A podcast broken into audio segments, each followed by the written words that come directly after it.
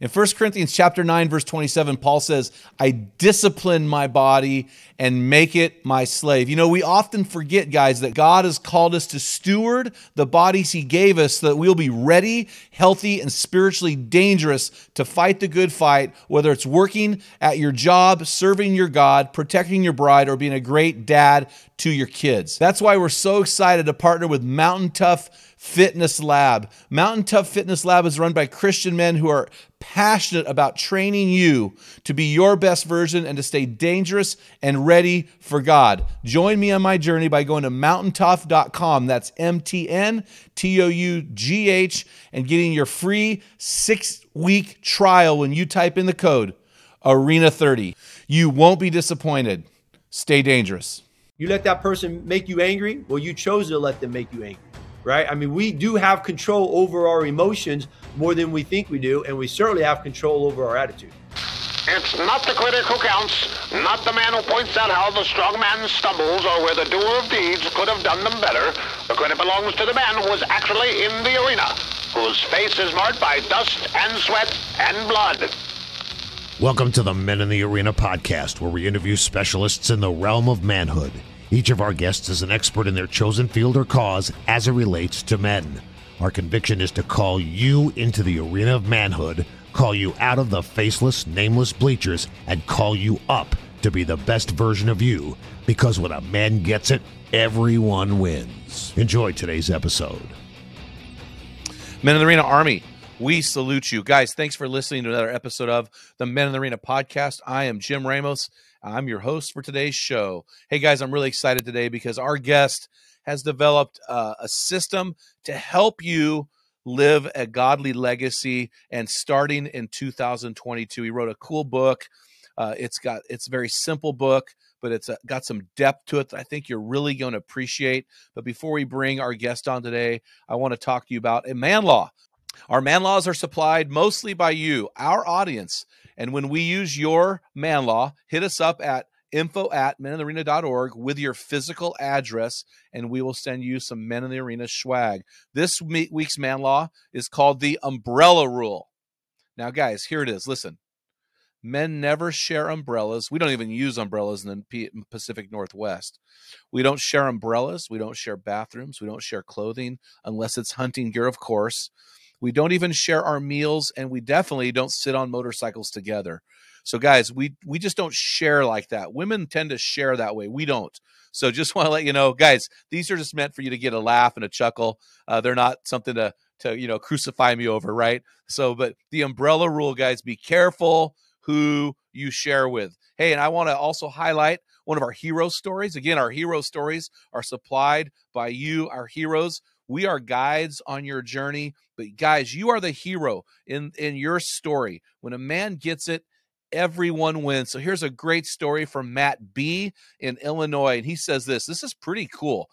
Congrats to you and your team on the 500th podcast episode. I'm happy to say that I've listened to every one and they've made a huge impact on my life. Thank you for all you do. And he continues, I wanted to update you on the small group you set me up with early this year. It's been a huge blessing for all of us. My team leader and I have become great friends. Thank you for pointing me in the right direction as well. I'm glad to be a part of Man Arena and its work. Merry Christmas to you and your family. Guys, that is so cool, man. We are all about you becoming your best version. Head over to our website, on the homepage, if you just click the button that says join our program, guys, we want to connect you with a small group leader, a virtual team. Guys, it'll cost you the $16 uh, to get our workbook. Uh, that's it. We're not charging you some $100 a monthly fee to sit at my feet. We're saying, guys, get together on a team, interact together in fellowship. And like Matt B in Illinois, become your best version through partnering with other guys who are committed to becoming their own best version. If you have a hero story for us, guys, hit us up at info at meninthearena.org and we will send you some MITA Swag to say thank you. Hey, I'm excited, guys, to bring our guest on today, Gary Greeno. He's 53 years old, lives in Stockton, California. Gary's a pastor, motivational speaker, educator for over 30 years, author, and former basketball coach. His passion is to help people find and live out their purpose while living out the godly legacy they truly want to leave. Today we'll be discussing his book, The Legacy Game Plan. Four keys to living intentionally. It's my pleasure to bring our friend on, Gary Greeno. Gary, how you doing, man? Thanks so much for coming on the show. Hey, Jim, I'm doing great. Thank you so much for having me. It's great to be here. Yeah, I'm excited for today. Your book, uh, the, layout of your book, I, I, read over 60 books this year, I think, and it's just refreshing to read one with a, a, a simple layout that's solid, clearly communicated. You write, you wrote the book like a communicator. You know, educators take something that's very simple and make it complex. Communicators take something that's complex and make it simple. And so you've done that. I think this is going to be a great tool for Ben to have. But before we throw you into our rapid fire round, why don't you take a few minutes and give us your story? Yeah, absolutely. Uh, let me start with where I'm at now, and then I'll kind of back up. So I am a pastor. I've been pastoring now for seven months, and oh, just been loving it. I'm in Northern California, uh, in Stockton, and uh, just loving what I'm doing. But if we could back up, um, I have not always been a pastor. I come from a long line of pastors. My dad, my granddad, my great granddad were all pastors. And when I was in college, I had to make a decision. I had to declare a major. And uh, I was torn because I really wanted to be a basketball coach and a, and a teacher. But something inside of me said, man, I, I, would like to be a pastor as well. And it's, it's interesting, Jim. I never really felt God clearly saying, go this direction. You know, hmm. I was looking for the big uh, flash of lightning, the thunder, and I never got it. So I told the Lord, I said, God, okay, I, I'm going to choose coaching and teaching. And if you got something different, you got to let me know. And so I pursued that. And as you said earlier, I, have been doing it for, for 31 years as a, as a teacher. Wow. I'm still teaching uh, while pastoring, so bivocational. And it's just so crazy because about seven or eight years ago, probably around 2015 or 16, I'm in my groove as a teacher an educator. I'm a basketball coach. I coach at a, at a big school in California, 3,000 students. We're winning championships. And I'm, I'm, I'm, getting rooted in my community here. And I just feel like this, this is cool. This is, this is great. I could see myself doing this till I'm 80. And then comfort, started, comfort. exactly. Right. and God started stirring. He started stirring something in me saying, yep. Gary, I've got more for you. And and uh, I'm like, okay, you know, I've been following the Lord for a long time, and um, and pursuing what He wants. And I said, okay, God, you know, I'm game. What you know, let me know. And He never really gave me clarity for a long time. He just said, I got something more. I got something more. And so I became a motivational speaker.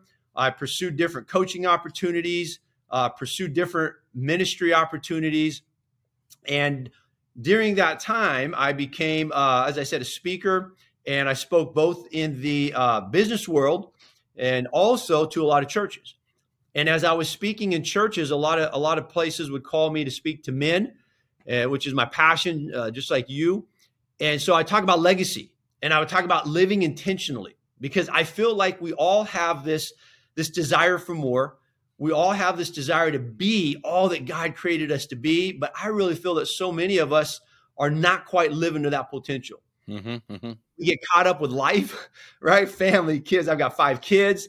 Uh, I've been through a divorce. I was married for 13 years and had to deal with that. Uh, met my my my current wife shortly after. We've been married for 18 years and dealing with career and, and just so many things of life, right? We just get hung up on that. And very often we miss God's best for us. And I didn't want to keep doing the good and miss the great that God had in store. And so as I began speaking about this and legacy and living intentionally, um, someone said, Hey, Gary, you should put this in a book. And I was always bringing these papers and these pamphlets and these handouts. And, and so I said, okay, I'm going to do it. So I have my, got my material. Like you said, I love to communicate. And so if you know me, hear me speak, people often say, yeah, I can hear your voice in that book. It's simple. I'm a simple guy. Uh, I'm not into big words and all of that. And uh, so I, I, wrote the book uh, a couple years ago and uh, so that way when I go places, uh, I can just you know give them the book as a supplement to uh, to my speaking. And it's been great. Many people have said, "Wow, Gary, th- this has really caused me to think about my legacy and and what I'm doing now." Because here's the thesis: what we do now determines what our legacy is. Yeah. Right? I mean, it's not something we think about that like, "Oh, I want to leave a great legacy." Oh, you know, what are people going to say about me? You know, when I'm gone but the truth is, if we get up every single day and we're intentional about how we live, we can write our legacy now. my hashtag is live your legacy. Right? Yeah. The choice decisions we make now are what people are going to say about us when we're gone. So it's really important to be thinking about that every day. Well, you said a couple things. I resonate with legacy on my Strengths Finders test. One of my uh, strengths is significance. I'm just passionate about living strong and dying well. And you know, you said something. Men are simple. You know, you communicate simply, but men are simple. But I want the women listening. I want women to hear this. Don't get confused. Simple does not mean shallow. Men are very deep, but they're simple. Their needs are simple. Respect me, affirm me, make love to me, and I'm good to go. You know, I mean, we're simple but deep. If we don't have those needs fulfilled, everything unwinds for us. So when you say simple, that does not mean shallow. And I want to be very clear, careful there. You also said something I want to bring up that I think is really funny. You know, you said, you know, I was winning championships, life was good, I could stay here forever. And again, guys, uh, we're, we're in the we're we're at the beginning of a new year, and I just want to tell you something, and I want you to understand this biblical truth. And if you can disprove this biblically, hit me up. I want to hear from you. But I want to tell you this: American men, you American men especially, God is not interested in your comfort. He's interested in you living your purpose. And so when you start getting comfortable, I would just tell you guys get ready for a miracle because God's going to wreck you just like he wrecked Gary. So, Gary, I really appreciate your story, man. I'm going to throw you into the rapid fire round. So, there are some things out of your book that I think are, you're very passionate about. And I just want you to explain uh, these to our guys. Are, are you ready for this round? Absolutely. Let's go. Let's roll, baby. Okay, baby. Here we go. First one is legacy prayer. Yeah. Yeah. So to me, the, the legacy prayer is a prayer that I wrote out. And this was actually before I, I wrote the book. It was in this process of, of that time frame I mentioned earlier where, where God was speaking to me about my own legacy. And so I just wrote out a very simple prayer. It's in the book uh, that I try to pray, uh, if not daily, just as often as I can. And this is my intention for how I want to live. And I'm just asking God, help me make a difference help, help me live with my legacy in mind. Mm. And I've never been a guy to like write out prayers, um, but I do think there's a value to writing out exactly what it is I want God to do in my life and, and writing out how I would like God to help me impact my children, help me make a difference at work. And, and writing it out really gave me clarity. You know, I don't have to sit there and think, okay, yeah, dear God, uh, oh wait, I got to go do this over here. You know, my mind just gets you know all over the place. And so the legacy prayer, I would challenge guys just to write out. It's simple. I, I have it uh, in my phone on my notes. Uh, it's just a simple prayer of asking God to help me daily live out that legacy and live intentionally. Um, and and I know that when we ask Him, He's faithful.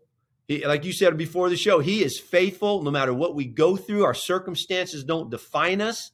It's our it's our character. Like you said, it's not our comfort. If we get comfortable, like Jim said, guys, man, watch out because God oh, doesn't oh, want you to be comfortable. And so the legacy prayer is about taking us to that next level. So, Gary, do you feel comfortable sharing your prayer? Yeah, so uh, sure. So I have it right here. It's not something I have memorized, but something I've read many, many times. Um, Lord, use me to reach people and make a difference for you. Allow my influence to reach beyond anything I could imagine and use my life to make a difference in others and let it begin at home with my own family and those that know me well. Lord, let me be inspiring and motivating so that others go for their greatness and chase their dreams and find the purpose you have for them with every ounce of their being. And let me teach others to do the same. Man, so that's, that's really my prayer. Cool, man. That's my prayer. I want to be the absolute best that God God created me to be. I may not be a 10, I may not be the best communicator, the best coach, the best pastor, but man, I just want to be everything that He created me to be for the purpose of reaching people for the kingdom and helping yeah. men, women, everyone to live out their purpose that God created them for. So I appreciate that, Gary. So that's your legacy prayer. The second rapid fire round statement is this legacy statement. So, how is the prayer different than the statement? Walk yeah. us through that. Absolutely. They're, they're very similar. My my prayer is to God, right? And even though I read it, I don't ever let it become just rote. Even reading it to you guys right now, it's it's like it's a res, it's in my heart. right? It's like, God, this is what Yeah. I'm saying. I, I do this sometimes. Let me just divert a little bit. I do this sometimes with the Psalms. You know, I, I go through some of the Psalms that David wrote, and those were his prayers, and I just make them my prayer. And I think there's something valuable about reading, but it comes from your heart. Like this is my these are my words. So the legacy statement. Do you want me to read it? Mm-hmm, mm-hmm. Okay. So this is my statement to myself. This is a mm-hmm. declaration, right? To me, a statement is this is a declaration of how I'm going to live. It's not that I'm perfect. I don't live up to it every day, but man, by golly, I'm going to give it my best. And th- this is what I'm striving. So my legacy statement is this if my life inspires my kids to go for greatness in everything they do, then I did not live in vain. When I am gone, if they and others can use my life as motivation to go for it, to hold nothing back and chase their dreams with everything they've got, then my life will accomplish something worthwhile. And most importantly, if my life was able to point them to Jesus, and because of how I lived and the things I said and the choices I made, they choose to follow him with all their heart, then my life will have been well lived. I first wrote that on September 23rd, 2015. That's really cool. And I could I could I can hear the emotion in that Yeah. statement. And you know, it's really interesting. You know, from a godly parent's perspective, I think our children need to understand that we don't care how successful they are. What we care about is that they love Jesus. And if they love Jesus, everything Amen. else is going to matter. You know, I've got three wonderful sons. My my middle son's buying his second home at 25 years old. I mean, you know, I've got great kids, college educated, you know, but my heart for my sons and their wives and their children is that they love the Lord. Everything has to start there. There's a foundation there that we're going to talk about a little bit later. So you talk about your legacy prayer, you talk about your legacy statement, but I really I love this tombstone testimony. Can you talk about that? Yeah. Uh, pretty simple. It's just, you know, what are people going to say about you when you're gone? Uh, what are they going to put on your Mm. tombstone? Right. Because I got, you can write out a whole paragraph legacy statement and whatnot, but you know, it, it's- it's that, it's that dash, right? You've probably heard about the dash. You got the year you were born, you, the year you died, and that dash in between is pretty, you know, Oh, what, that's how good. You summarize that dash. And so on the tombstone, there's not a whole lot for a whole paragraph. So I, I don't remember when I first came up with this, but just years ago, I just said, you know what? I think it was actually John Maxwell who first talked about this years ago. And I said, if, if they could just put on my testimony, here lies Gary Greeno, a man who made a difference. I- Yeah. I, think that would sum up what I'm trying to do with, with my life is just make a difference the best I can, be all that God created me to be. So hopefully they can uh, put that on, on my tombstone and, and uh, something that I truly lived out. Man, I just resonate with that so so deeply you can't even imagine. That stuff is just my heartbeat. So Yeah. the last thing I want to talk about on this rapid fire round is something that you call the almost life. Can you explain that? Yeah, absolutely. Um, you know, almost is a is a very sad word, and I see I see men, I see women. Uh, they live the almost life. You know, have you ever uh, gone on a diet and almost lost weight? Uh, have you ever? Yeah, have you ever been a lot. Yeah, right. Ha- Have you ever been in a relationship that almost worked out? Right. Ha- It's New Year's. It's, it's resolution time. Have you ever set goals that you almost kept? Right. And so I feel like when we're young, when our in our teens, our twenties, our youth, we got passion, we got dreams, we got goals, things we're going to accomplish, and nothing's going to get in our way. And then we get married, and then and then we go through a, a breakup or a divorce, or or or a, a child dies, or you know we get let go of a job, and we have all these circumstances of life come in, and we tend to let our circumstances define us rather than refine us, right? And so we allow Ah, yeah. We, we allow that to pull us away from those dreams we had. And so people in the back of their mind, I meet I meet them all the time, Jim, moms, dads, they're 30, they're 40, they got kids. Somewhere in the back of that their mind is that dream. Somewhere deep down in their heart is that longing that they had at, at one point and they'd like to get there. They don't know how to get there. They're so consumed with life, they're just almost there. But almost is sad. I mean, you're, you're never going to get there. Uh, almost is just not quite enough. And uh, so, you know, I got several examples when I'm speaking about, you know, the almost life.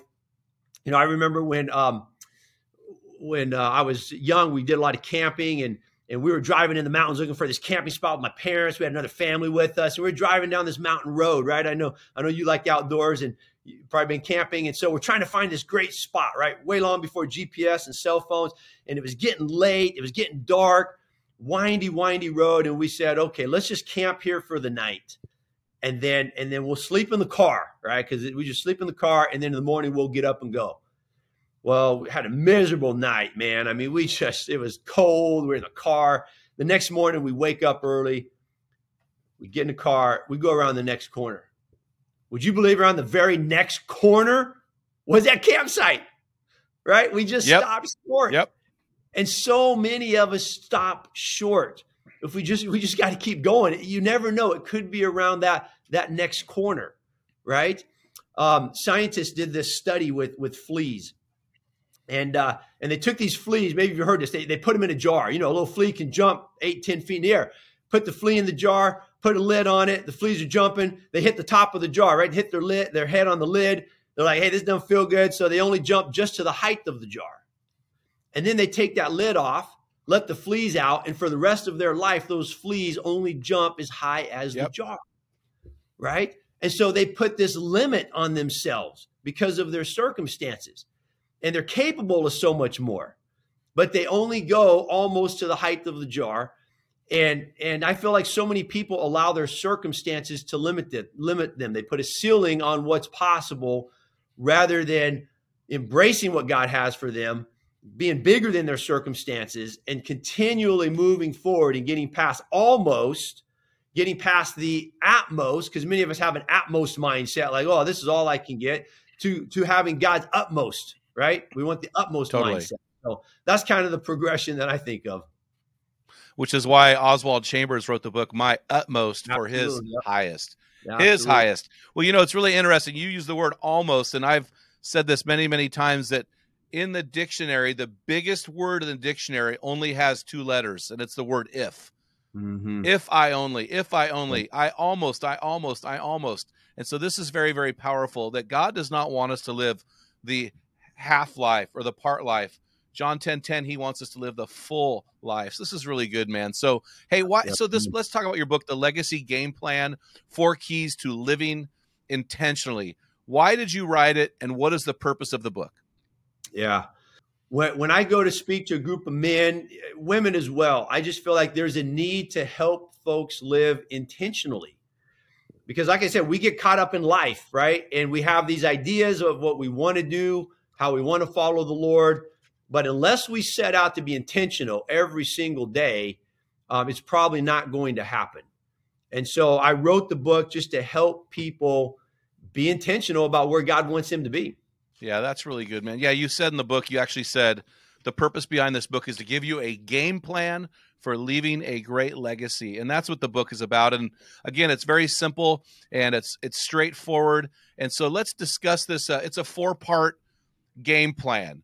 Uh, so you can almost break it down to four quarters of a game, or it's a four part uh, recipe for leaving a godly legacy. And so, what I'm going to do, Gary, is I'm just going to unpack each of these four and ask you to explain them uh, as guys uh, lay out the pathway for their life. Hey, this is a best time of the year to do it. I'm a huge fan of setting goals for the new year. In fact, I'm speaking at a church on the 2nd of January. I'm speaking uh, uh, out of uh, Psalm 40 on building a new song for the new year. And we will put that online for you guys as a podcast episode in about three weeks. So, Gary, will you lay out part one of your four part game plan? And what do you mean by it? And it is fortify your foundation.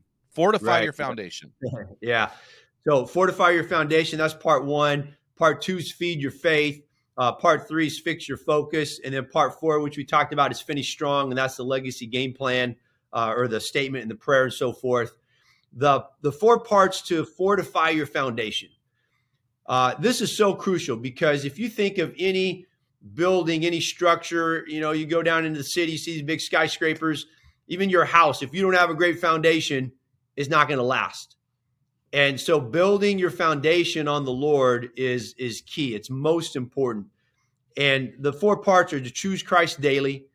Uh, you know, we got to take up our cross daily and follow him. Luke, I think it's 923.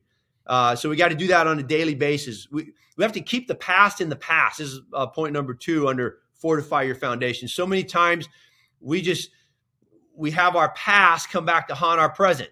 And, and, and our past stops our our momentum. Our, our, we're living in the past failures, sometimes the past regrets, sometimes even the past successes. And so we got to keep the past in the past. Um, uh, number three is to get around godly people. And, uh, you know, birds of a feather flock together. I think Jim Rohn said you're the average of the five people you hang out with most. And that's so important. Yeah. And then number five is to understand it's a slow, or number four, I'm sorry, is to understand it's a slow process. All right. I'm a guy that wants things to happen now, but it's a slow process to becoming all God wants you to be. It's a slow process to strengthening that foundation. So we can unpack well, that a little yeah. more if you'd like. Well, yeah, and on page 39 of your book, you said slow progress is still progress. Don't get discouraged. Just remember it takes time. And so those four points to building a uh, strong or fortifying your foundation is choose Christ daily, keep the past in the past, get around godly people, and it's a slow process. Now, I'm going to throw a curveball at you here, uh, and if you don't feel comfortable, let me know. But you, you're you're open in your book about being married twice, and you said you were married 13 years, and now you're married 18 you know yeah. it's easy for a christian man we have a lot of our guys listening have been divorced to live in guilt and shame what did you learn from your first marriage in order to make your second marriage a successful marriage? And how did you move from the guilt and shame of that that that failed marriage to uh, redemption and victory in this second marriage? Right, that's a great question. It's uh, it's similar on a much bigger scale to sometimes when I was a coach, we'd have an awful game, and and we'd get blown out of the gym, and I go home wanting to quit like why am i even a coach? Like i can't even get my team to make a layup you know? And i just have all this defeat and all this just despair. And it's amazing what a good night will sleep good night of sleep will do because in the next morning i get fired up. I'm like okay let's get the game plan right? Let, let's figure out what we're going to do. And so not to compare a game with a loss of a game with the loss of a marriage much different. But the way that i'm wired is this marriage did not work. It, it, failed, and and I'm not trying to gloss over any of it. It was it was heartbreaking, man. I, I spent days on the floor, head down, crying out to God, mm-hmm. "What is going on here? I don't understand this, and uh, how am I going to get through this?" This was when I was in my early 30s.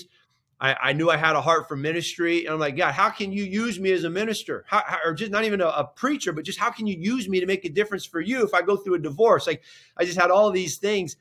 And, and, and God was my strength. And he said, you know, Gary, and these are, these are lessons you don't learn in the moment because when you're in the moment, you're just trying yeah. to get through. You're just trying to survive. You're just trying to figure out how I'm going to get out of bed the next day. Right.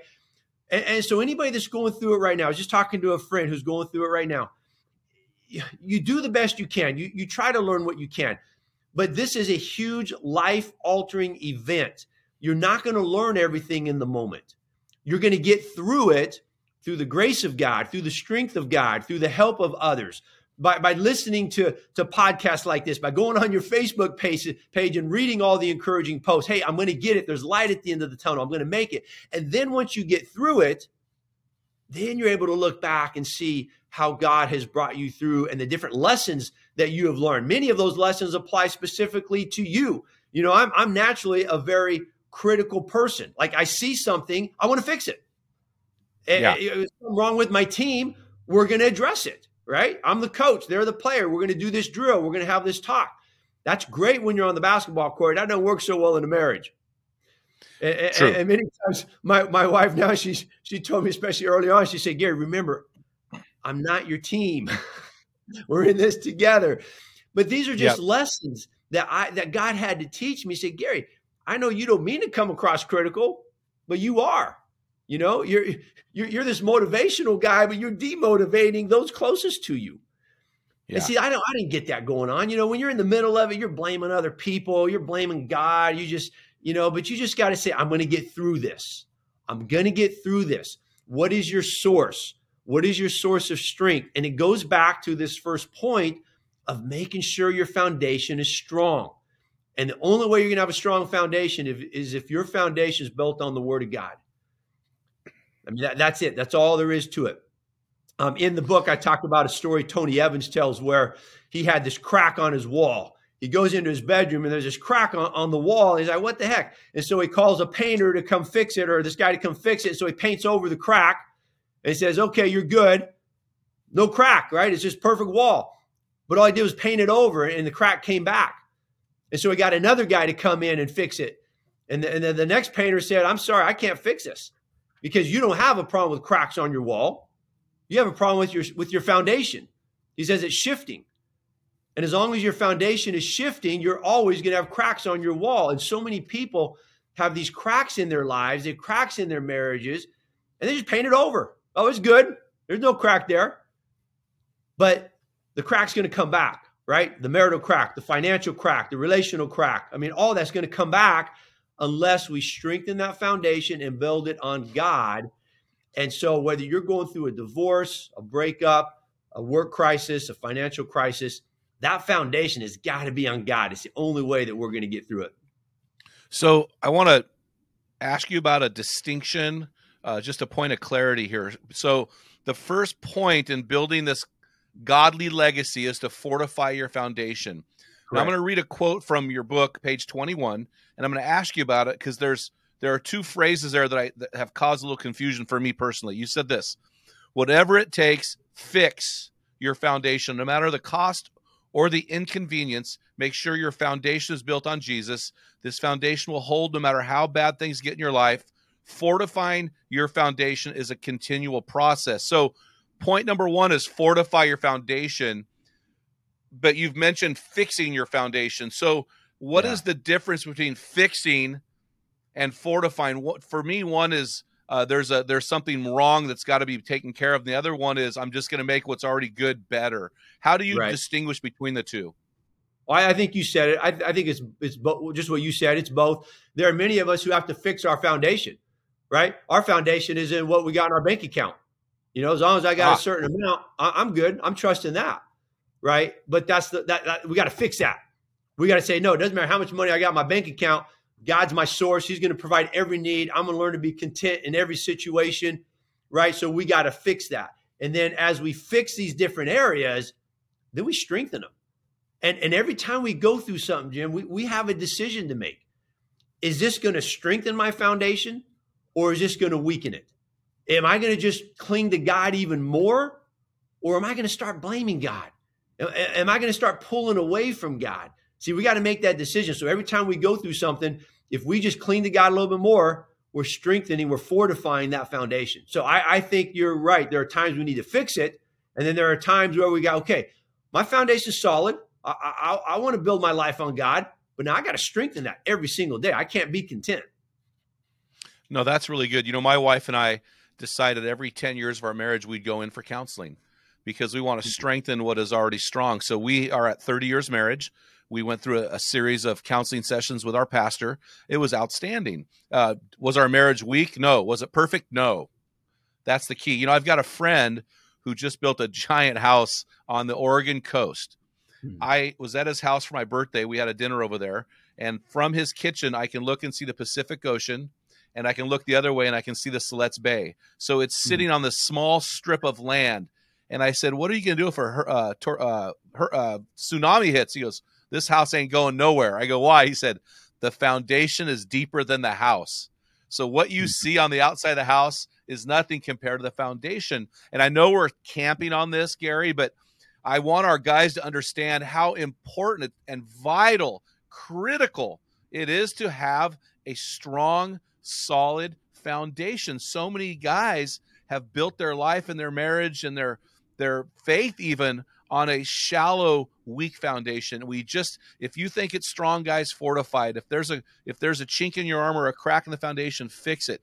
Either way we have to keep i guess a, a good word would be to continue to improve upon our foundation no matter how strong or deep it may run. That's right. Yeah that's absolutely right. It's a must yeah so i want to move to your second point I, I think we've we've really hammered this foundational thing which is so so important but now your second uh, point, your second key to living a godly legacy, and you've mentioned this throughout, but I'm going to give you a chance to explain it some more, is to feed your faith. You wrote this in your book. Through my personal storms of going through a divorce and being separated from my kids, being let go of a coaching job, facing financial struggles and relational struggles, I can now when a guy says that, I stop and listen for the next statement. And so here's your next statement. I can tell you that the solid rock of Christ never failed me. That is so important. Life is so simple, but it isn't shallow, right? So can you talk to us about feeding your faith? Yeah. You know, when when you go through things like that, which we all do, you know, we all go eh, you know, someone told me when I was, I remember I was like about 14 or 15. I had this, there's this preacher came in and he, and he was talking about when you go through a train wreck in your life. It's not if you have a train wreck, it's it's when, like you will and, and we all go through things. And and as you read the, all those things that I have gone through, the thing that keeps coming to my mind is my identity is not based in all of that. Like I'm a yeah. coach, now I'm a pastor, I'm an educator, I'm a father, I'm all those things. But if one of those things is taken away, I'm not crushed. I'm not totally decimated because number one, I'm a child of God. And so that's my identity. And so that is what allows me to make it through those things. And so feeding your faith just simply means that you're reinforcing this every day. And, and, it doesn't mean it's easy because, you know, what you feed grows and what you starve dies, right? And yes. whatever, and we all have this battle inside. Even when you're born again, sanctified, you know, I mean, you're just like, I'm living for Christ. You got to feed it daily because what you feed will grow and what you starve will die. And so Absolutely. Satan's always bringing us temptations. He's always putting things in our in our path and and we have to make the right choice. I use this analogy. I'm sure you've heard it's been said a lot, but there was this old Eskimo guy who had these two dogs, the white dog and the black dog, and he had them fight. And he brought him to the town square, and he'd have these two dogs fight, and he would always predict which one would win, and he'd take bets. And his friends would say, Well, how do you always know which dog is going to win the fight? Because sometimes the black dog would win, sometimes the white dog would win. But the, the old Eskimo fisherman always knew which dog would win. And he told his friends, Well, it's easy. The week before, I feed one and I starve the other. And, and, and, that's what determined who was going to win. You know, I don't recommend that. It doesn't sound good for uh, dog owners. But the point is, what you feed is going to strengthen in your life. And if every day you're taking five minutes, 10 minutes, just read the Bible, just read a couple verses, right? Listen to this podcast, listen to Christian music, listen to worship music, and you're constantly feeding your faith. And I think we can feed our faith in ways that we don't really always think about. You know, obviously, we need to go to church, we need to be in a fellowship, we need to be in a Bible study, we need to do that stuff. But those little things on a daily daily basis, like what we read, what we listen to, what we watch, who we hang out with, those are all ways that we're going to feed and strengthen our faith and be, faith and become the men God wants us to be. No, I agree 100%. And going back to that Jim Rohn quote, you know, guys, I know a lot of guys listening to this podcast are currently not involved in a church. I don't think that's a good move at all for the long term. But I'll tell you what, if you are not involved in Christian fellowship, you're you're going to die on the vine, guys.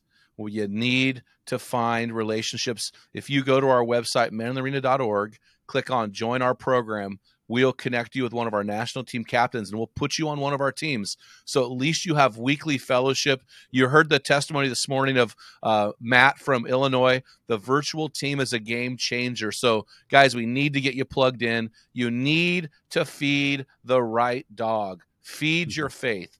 So I, I appreciate that, Gary. I just can't stress that enough. You know, it's one thing to be a Christian, right? But it's another thing to feed your faith. How many guys have you seen over the years that were, you know, on fire for Jesus, but then two decades later they're not even right. he's not even a part of their lives. Right, right. It's, it's feeding the wrong things, man. Yep, exactly. Feeding the wrong things, which which really point two and point three really key into each other for me mm-hmm. because you know Matthew six thirty three Jesus said, "Seek first His kingdom and His righteousness, and all these things will be added to you as well." So there's a there's a seeking component, there's a pursuit component to this thing that you call fixing or feeding your faith. And i think it's fixing your focus. You know the bible says you know fix your eyes on jesus the right. author and perfecter of our faith. That's in hebrews chapter 12 so we're at the new year. I think again this is the perfect time for people like you and me to set goals. And i know you've set goals. I've set goals this i take this week between christmas and new year's to pray about and process what god wants me to do for the new year. You know why is intentionality so important to fixing our focus and and here's a phrase in your book avoiding the drift? Right. Well because by nature we drift. You know just, just naturally if we don't do it we're just going to drift. It's kind of like when you're Absolutely. when you're out on the ocean in a boat you don't put down an anchor you're just going to float right so you have to be intentional about where you want to go and what you want to do and uh so fixing your focus is about just making that conscious decision about what's important in your life. And it goes back to your life is bigger than you, right? It goes back yep. to the whole point of this book. I want to leave a legacy. I, I want to make an impact on people. Like, you know, in, in, in a relay race, you, you, run your leg and then you pass that baton and, and you have that exchange zone where you slow down a little bit, they speed up, you reach behind you, they're stretching forward, and you make that exchange. And I've seen many times where they drop the baton and, and then the race is over, right? So it goes back to why do we fix our focus? Because we're trying to leave a legacy. We're trying to pass that baton of faith to our children and to those who know us. And so the whole idea here is that we're going to be consistent we're going to make a decision that we're going to be congruent. I talk about congruency because we all say we want certain things, right? We all say we want to get in shape. We all say we want to, you know, look good and be strong, but but then we don't actually do the things. We eat the bowl of ice cream and you know, we don't go to the gym and we put it off, right? And so the fixing your focus is saying, okay, this is what I want for my life. My actions are going to back it up. right? Because too many of us have a thought of what we want our life to, to look like, but our actions are totally different, right? We want a great marriage. We want a relationship with our with our spouse, but yeah, we don't take time for them. You know, we don't do the things to build that relationship. So congruency is a big part of fixing our focus. And and how do you do that, right? How do you be congruent? How do you make sure what you say and what you do line up? And I think you have to make another intentional effort to be disciplined. And at the beginning of a new year, this is a great time for guys to think about that. We don't like the word discipline. Many of us have it in a negative con- concept or context, but I say discipline is this: it's doing it's three things. It's doing what you have to do, when you have to do it, whether you feel like it or not. And, and many of us know what we have to do, right? But we, we just don't do it. And, and and sometimes we'll do it, but we don't do it when we have to do it, right? We put it off, we put it off. And then too many of us base everything we do on our feelings. So we got to do what we're supposed to do when we have to do it, whether we feel like it or not. And I love teaching this to young people because young people, uh, like all of us, they do what they feel like doing, right? I don't feel like reading the Bible. Yeah, I don't feel like doing this. I don't feel like doing that. We got to get past that. If we're going to fix our focus, if we're going to be intentional about building our life on, on the Lord, we have to have an element of discipline, and you can't sugarcoat it. There is no championship athlete who wins a championship without discipline. It just doesn't happen. So we have to make that commitment to be spiritually disciplined and then have it also have that discipline in every part of our life. Yeah, you know, it's really interesting. You talk about avoiding the drift. You know, if you go stand in front of a river, you'll notice something. Only dead things drift downstream. Living mm. things resist. Resist takes discipline. You you said this on page 93. Congruency in our lives is essential to live out a godly legacy. And then you also wrote this. You said being intentional is powerful. And it really, really is. You know, one of the things I'm doing, Gary, I, I work out three to four times a week. I've done that for you know 40 years of my life. But I, I'm a little bit disturbed that sometimes I'm squeaking in that last workout on Sunday afternoon. So I'm doing something this year to really create a congruent life. I'm actually recruiting guys on this podcast, yourself, anybody, uh, starting January 1. I'm going to do 250 push ups a day for five days a week over the entire year. That'll do 65 thousand push-ups. We're gonna have a T-shirt made for guys who can do it and give it to guys. But it's it's I'm not doing that to say, man, I'm tough guy. I'm doing that to bring congruency to my life. I'm doing that to bring intentionality, to bring resistance to my life, and and honestly focus because you have to focus on a daily thing to accomplish something long term. There's something to Mm-hmm. that. You know, guys get to their life and they go, "Man, I didn't leave a legacy. My life is a mess. My kids hate me." Well, it's because you didn't do the stuff in between that was necessary. Right. And uh, so, uh, at what point in a guy's life, uh, you know, these guys that are listening right now are, you know, they've got their kids in the home, they've got a, the wife they're trying to love to the best of their ability. What would you tell these guys who are like, man, I'm failing in this. I think it's too late for me to start. It's never too late. You just you start now. John Maxwell says you can't go back and create a new beginning, but you can start from now and create a new ending. Yep. Right? I mean, you, you just start now. And and Satan is going to attack. I mean, he, he's going to bring up your past. I mean, it just it's a part of the plan. You know, you mentioned John 10 10. Well, the other part of John 10 10 is that the devil has a plan too. God came to give us life to the full. Uh, but the devil has a plan for us as well to kill, steal, and destroy. He's the thief. And what does a thief do? They strategize. They think about, okay, how can I best steal this guy's joy? How can I best keep this guy defeated? And and, and so if, if you're a man and you're there right now and you're feeling like, man, it's too late for me. I've blown it. I'm on my third marriage, my fourth marriage. My relationships are awful. My my kids don't want anything to do with me. You start now, right? You start now and you do everything you can from this point forward. I want you to think about where you're going to be a year from now. Think about Yeah. where you're going to be six months from now. Do you want to be the same guy in a year going, oh, yeah, it's too late. Yeah, I blew it. I blew it two years ago. Through No, you want to say, man, I had a rough beginning, but boy, these last six months, man, I'm on fire for God. I'm, I'm making a difference. I'm becoming a new person. And what happens with that, you know this, Jim, you get momentum. And, and, and Yeah. as a sports guy, I love momentum, right? Have you ever been to a, Oh, a baby. game, right? And, and one team's behind by 20, but they're scoring some points. They're scoring some points, and you just feel the energy. You just feel it. The momentum is changing. And when you get momentum, you become unstoppable. If you think of like a big, powerful locomotive, right? I mean, uh, going 60 miles an hour, it could literally go through a three, four, five foot concrete brick wall because it's Yeah. going full steam. But when it's just sitting there, you can put a little tiny block of wood in front of that wheel and it's not going anywhere. You got to get momentum, right? So, guys, you got to start now. Just start going. It's slow. Like we said, slow progress is still progress.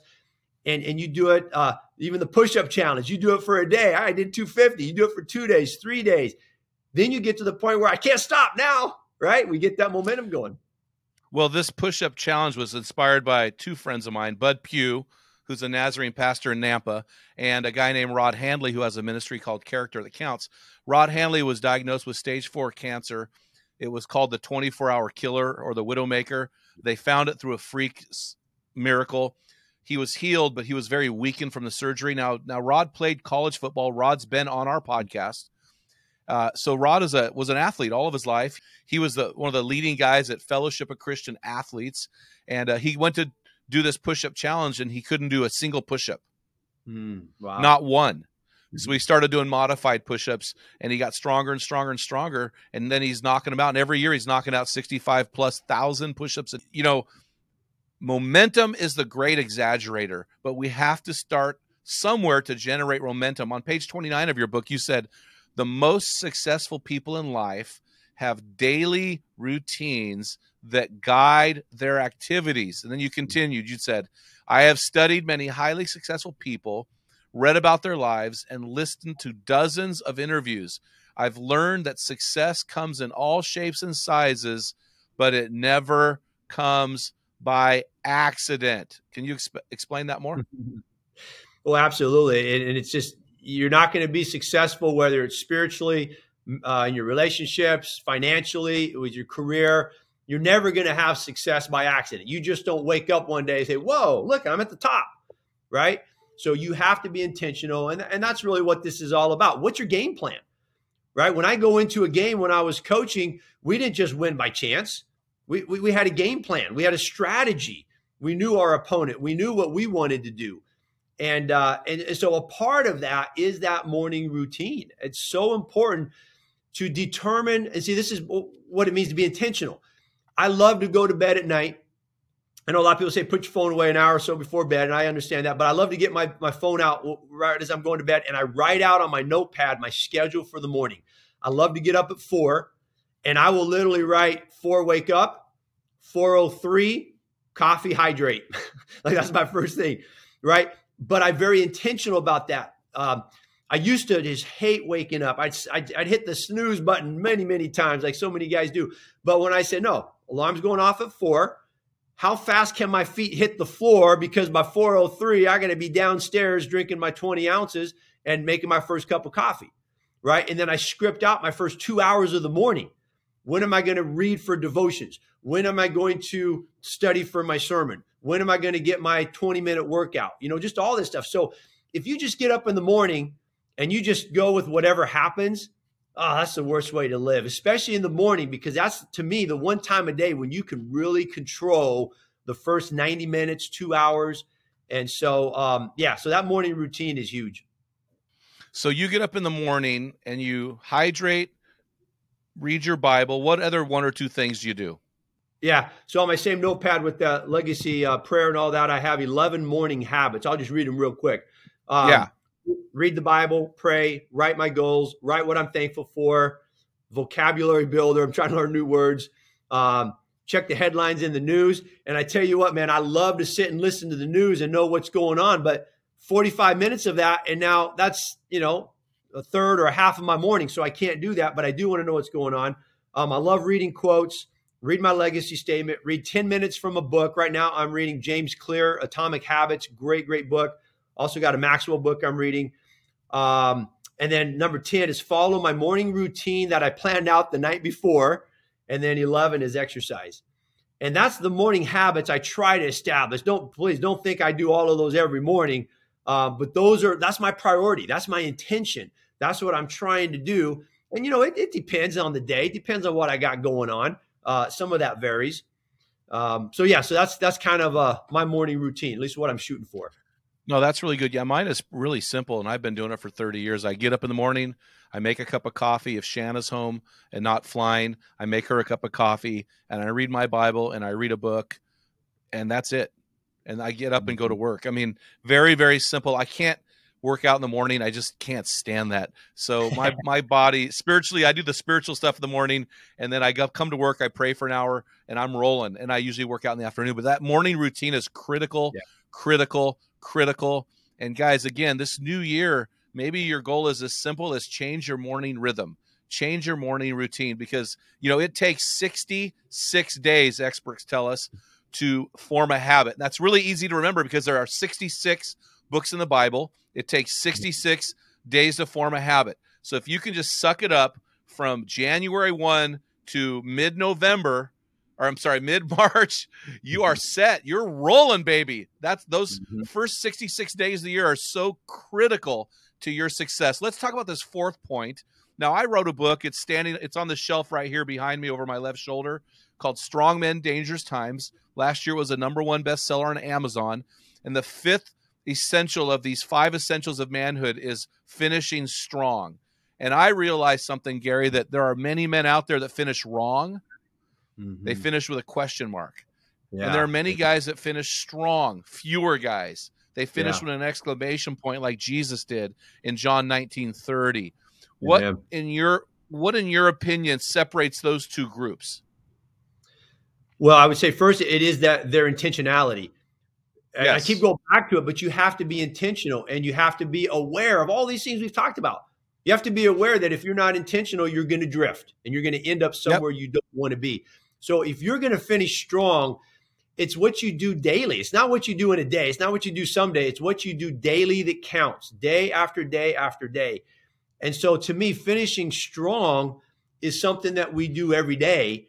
And, you know, wherever you're at in life, you know, maybe if you're you're later in life and you know you're in your last you know few years or decade or you know whatever you just finish strong. If you're young you have no idea when your last day will be. It's a day you got to finish strong right? You have to do that every single day.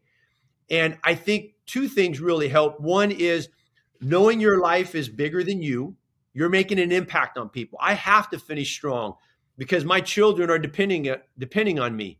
They're looking to me. And, and so knowing that I am leaving a legacy helps. The second thing is a foundation again.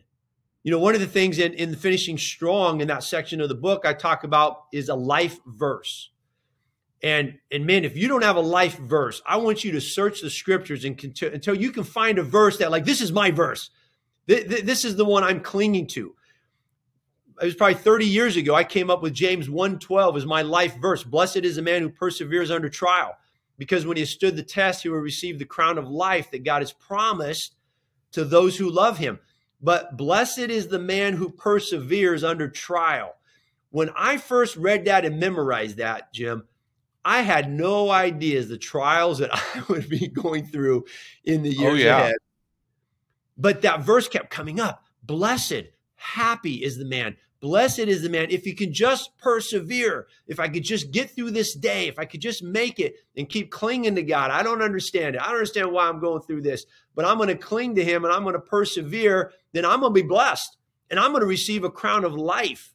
And so, with that idea in mind, I can finish strong. It doesn't matter what I'm going through today, what I'm going through tomorrow, what happens to me. It's not my circumstances, it's what's inside of me. And, uh, and, and, and so that's what determines, uh, to a large, large extent, uh, how I fin- try to finish strong.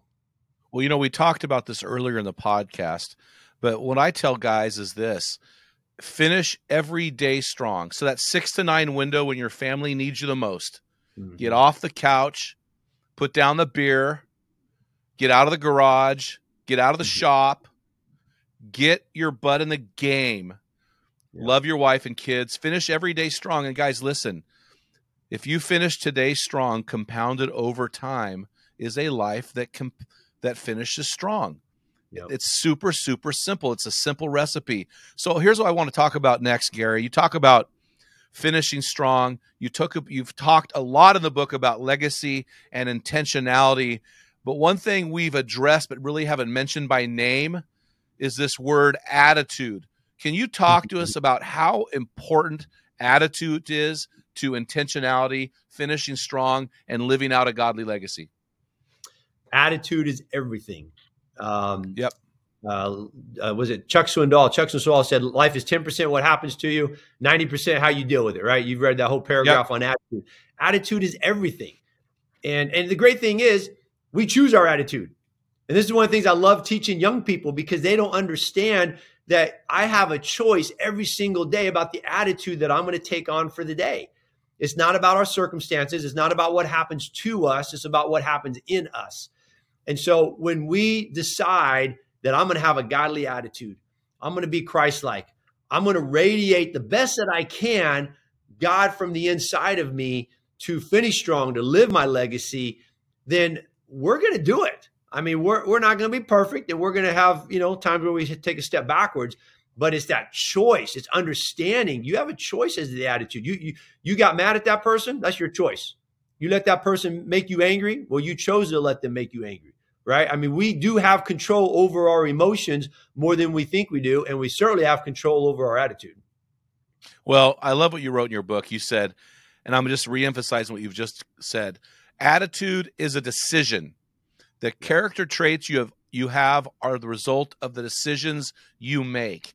We don't always control what we are naturally good at in terms of talent or skill, but we can always control our attitude. The legacy you are going to leave begins on the inside. So, Gary, man, I, I love this stuff. Can you review really quickly these four critical points to leaving a godly legacy and living with intentionality? Yeah, absolutely. We got to fortify our foundation. It's got to be rock solid on Jesus Christ. We got to feed our faith every single day. We choose what we're going to feed. Um, we have to fix our focus. It's a daily thing. We fix our focus, uh, fix our eyes on Jesus, the author and perfecter of our faith, like you mentioned from Hebrews. And then number four, finish strong, baby. You can do it. Love it. I love it. Gary, thanks so much for taking the time to share your wisdom and these simple but deep concepts from your book. And guys, let's get our boots on the ground here. The new year's kicking off. What are you going to do? What's the next step? And guys, I want to invite you into my space, into my world, into my pain and suffering. And I want to invite you to set a fitness goal this year of doing 65,000 push ups with me, 250 a day, five days a week, or you can do 200 a day, six days a week. And if you join me in doing that, DM me, hit me up somehow, let us know. And at the end of the year, uh, we'll have a shirt for you uh, that's being designed right now. And this is a listen, guys, we don't care about guys who start. You get nothing for starting. But if you finish this thing, we're going to hook you up. I think it'll be really, really fun. So uh, we will talk more about this. We'll set goals along the way. Want to invite you to do that, guys. So, hey, guys, want to also invite you to pick up a copy of my free book, Tell Them What Great Fathers Tell Their Sons and Daughters at meninthearena.org. No matter where you guys live on this planet, and 126 nations downloaded our podcast last year. I don't care where you live, go to our homepage, sign up under quote, join our program. We want to put you on a virtual team, help you become your best version, help you to live with intentionality. Until next time, feel the wet sand on the arena floor, hear the deafening roar of the crowd, taste the sweetness of victory, smell the stench of battle, get in the game, get dirty, grind it out, and be a man. You've been listening to the Men in the Arena podcast. If you hunger to be your best version, then join thousands of men from around the world in our Men in the Arena forum on Facebook. This is the best place to have open discussions around the topic of biblical manhood. Make sure to explore our website at meninthearena.org, sign up for the weekly equipping blast, and take advantage of our many free resources designed to help you become your best version of a man. Thank you for listening to this episode of the Men in the Arena podcast. Remember, when a man gets it, everyone wins. What type of dad are you? Guys, in my 35 years of ministry, I've noticed that guys basically fall into two categories. And in those categories, there are four types of dad or four phases that you pass through as a dad. We just dropped an amazing quiz to help you discover what type of dad you are. Find out what type of father you are and get our custom resources fit to meet the needs and the questions you are asking. Head on over to menarena.org. Join 20,000 men from around the world and find out the type of dad you are.